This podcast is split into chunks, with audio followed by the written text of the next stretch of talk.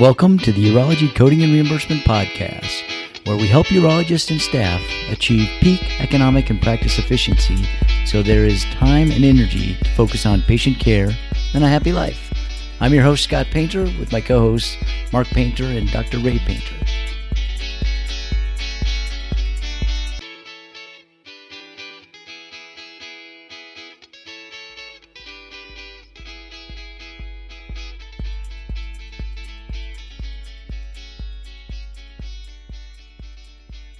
Welcome to episode 26 of the Urology Coding and Reimbursement Podcast.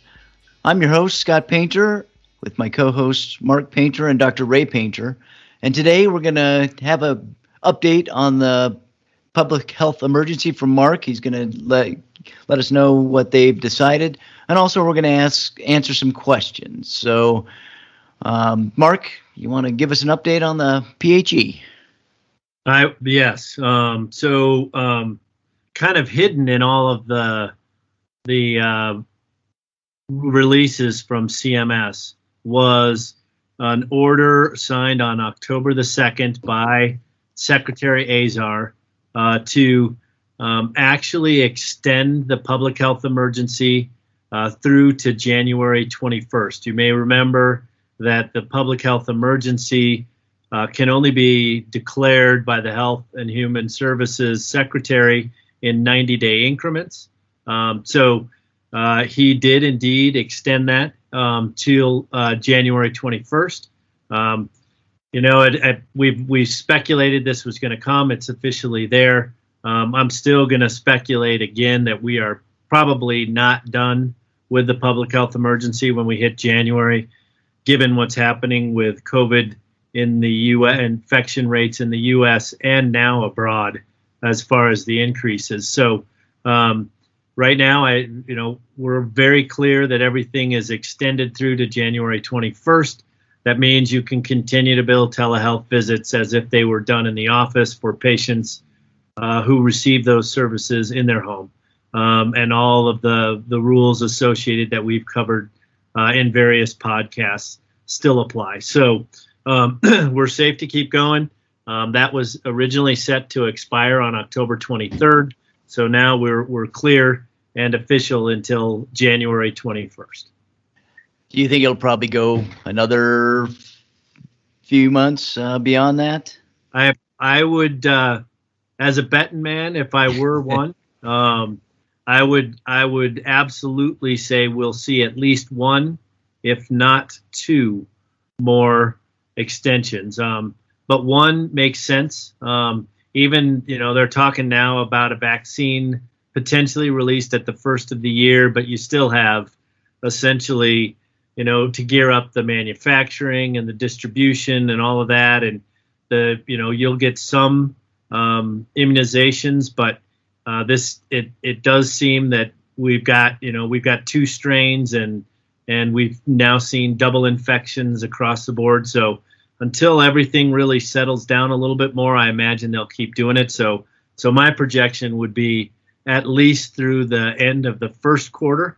So that would be one more extension and a reasonable chance of extending it through uh, one more time at least, um, and then we'll see where we are. So, but we'll update you as those projections go forward. But you're good till January for sure. That's official. All right. Well, let's get after it with some questions. Uh, we have a question from a doctor, uh, it, and he asks uh, In my office, we just started using stent snare to remove stents at our office based surgery. We would utilize uh, the code 50386, which is the removal of the, the stent.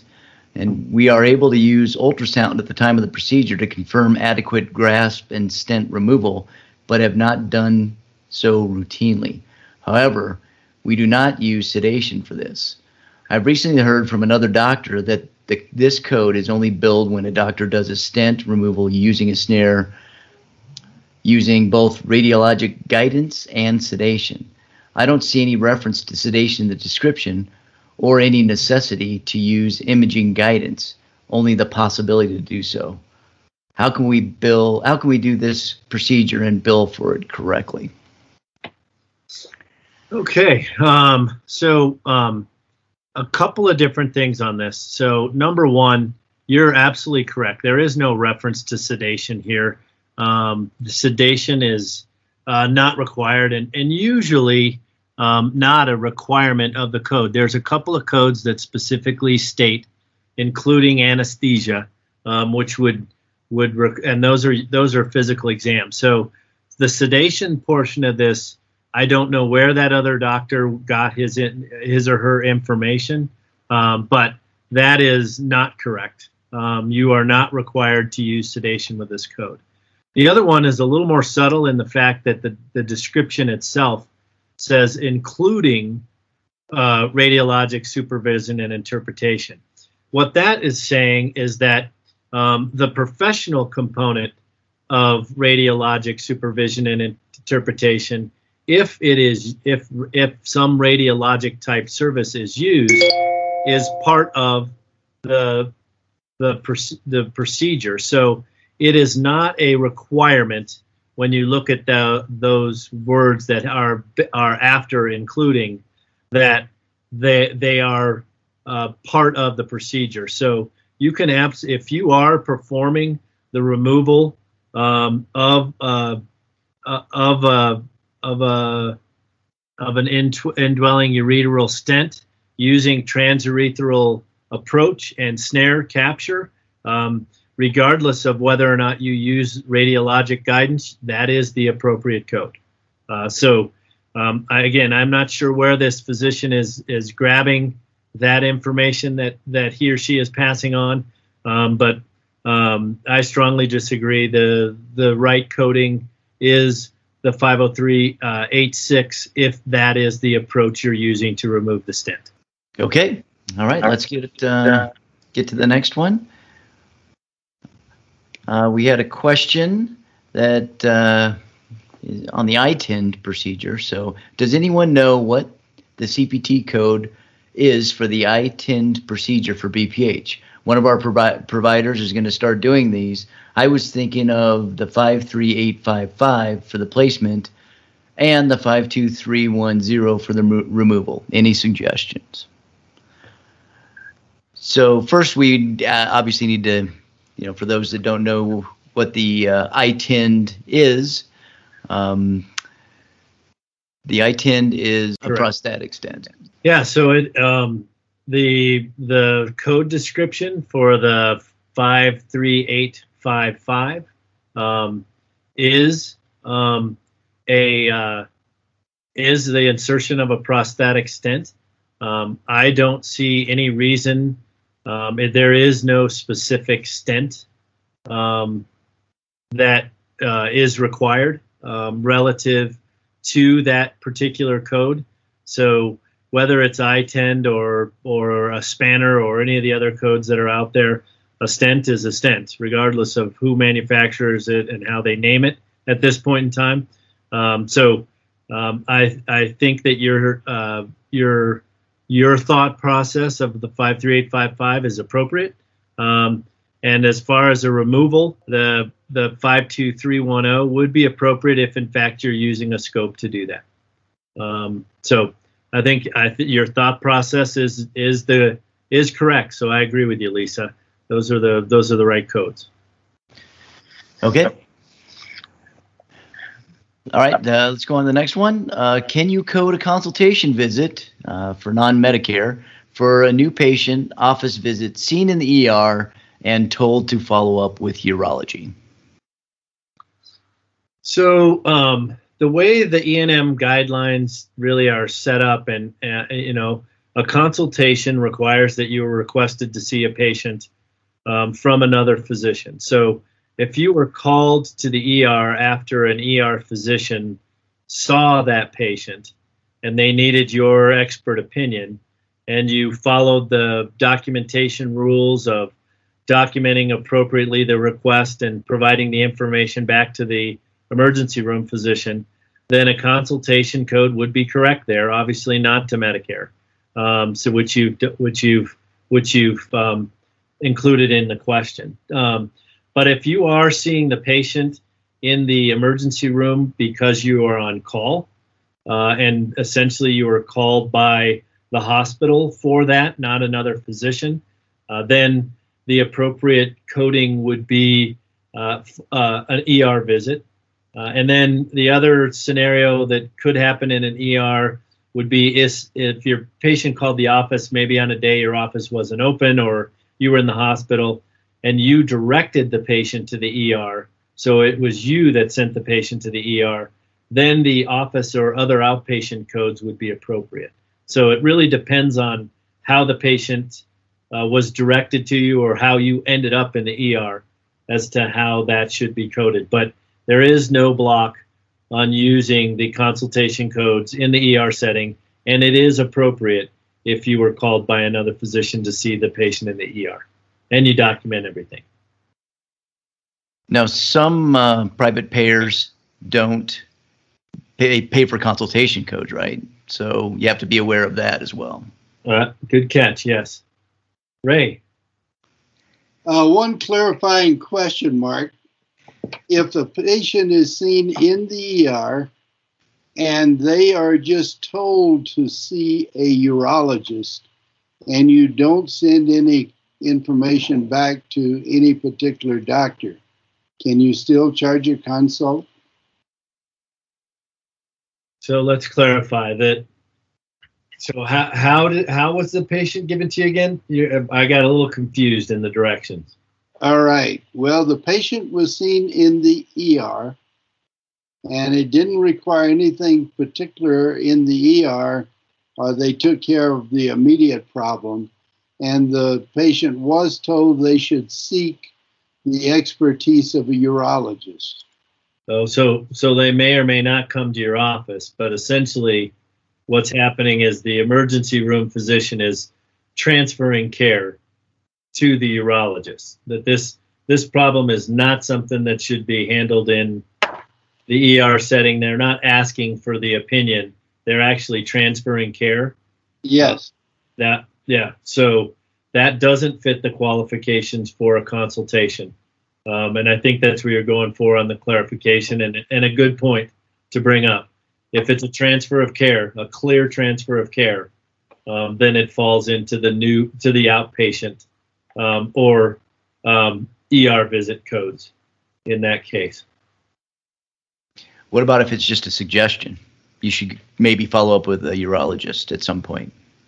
Again, that's that sounds to me like a transfer of care. You need a request from the emergency room physician to uh, to actually provide render an opinion. Like it's it's really about a consultation type thing. That's the way the verbiage on the consultation codes are. So I should have clarified that earlier. Thanks, Ray. That was a good clarifying question. So the the, the bottom line is most of the uh, referrals from the emergency room do not wind up as a consult. Uh, I I think it. I I don't know if you want to say most, but I think a lot of them would. Yes. Um, you know, if it's a if it's a patient that has flank pain and they call you in for your opinion to see if it is urologic, then that could be a consultation.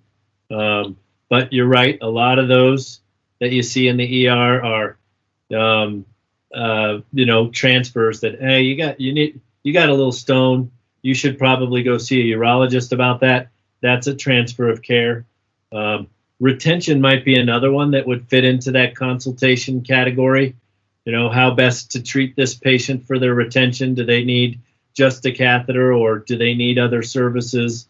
Do they need to be admitted to the hospital? So I think there's there's a fair amount that could go either way in the ER. Um, but um, there there are a lot that the ER doc gets a diagnosis and transfers the care out. Actually, let me clarify my comment. I was talking about if the patient is seen in the ER and referred to the doctor's office. Most of the time, that's not a consult. Oh. But seeing the patient in the ER, quite frequently, it could be listed as a consult. All right, we got one more, and then uh, we'll wrap it up. Okay. Um, I need some additional clarification on modifier 25. What are some examples of when this this would be inappropriate? I listened to the podcast and got a lot of good info, info on when it is appropriate, but need inappropriate scenarios. Some examples we are seeing are injectables like Lupron, Xgeva, Firmagon, and instillation uh, procedures like BCG. Xgeva and Firmagon are seen on a monthly basis. Is it appropriate to bill an office visit with um, 25 for these? The Lupron is usually administered every six months, and this would also have lab work done too. Is it okay to bill this since the patient was seen six months ago? Can you go over using modifier 25 with the injections?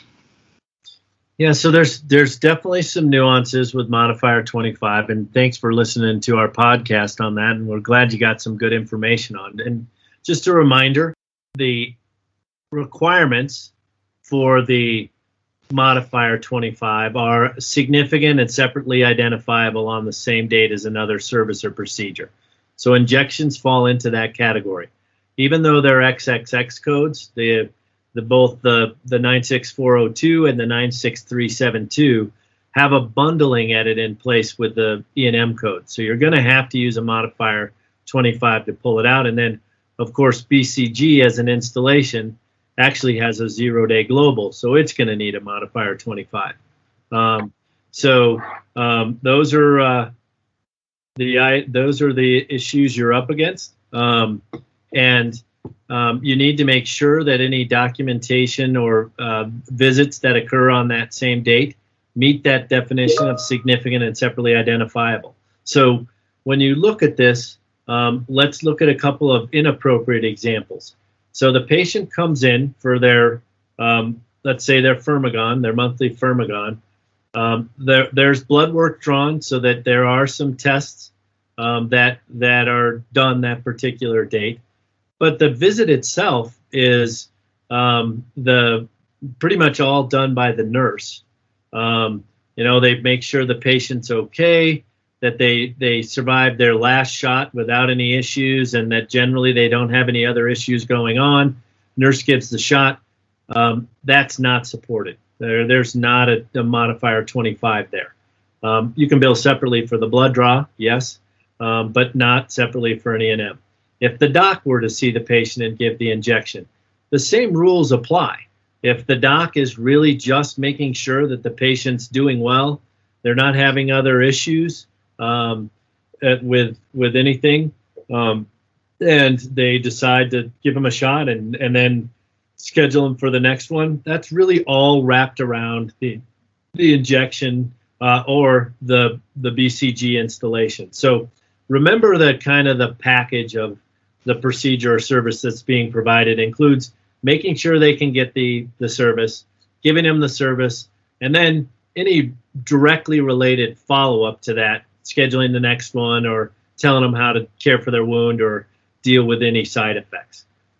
What doesn't get wrapped in is anything above and beyond that. So if the patient comes in and they're getting their shot and this is a visit where the labs are reviewed and you and the physician talks to the patient about their um, rising PSA or their um, their prostate cancer um, whatever they're they're being uh, injected for, and talks to them about their general underlying disease process and anything else that they can do relative to that, as including review of data that is in place to make sure that they're on the right treatment path, that they don't need to switch to a new drug or do any other further interventions.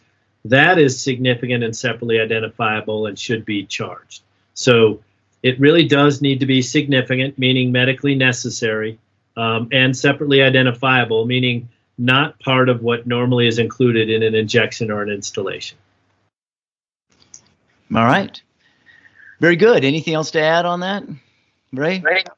Well, one comment. We you want to be sure that that separately identifiable and significant service is medically necessary make work uh, discussions and topics uh, uh, should not be charged.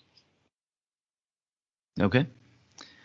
All right. Well, that's a wrap for this episode. And uh, remember, the we have a E&M workshop going on this month. So please check out prsnetwork.com forward slash 026 for this episode. And uh, we'll have links to, to sign up for our workshop if you'd like. And also, we have our Urology Advanced Coding and Reimbursement Seminar registration is open as well. So, love to have you join us on uh, both those programs. And we want to help you get prepared for 2021. All right. Final words yours. Anything else to add? Nothing from my end. Happy coding. Thank you for listening to the Urology Coding and Reimbursement Podcast, where we help urologists and staff achieve peak economic and practice efficiency so there's time and energy to focus on patient care and a happy life. Special thanks to Carl Painter for the music today. You can find his music under his record label, The Juicery, with extra pulp and special guests.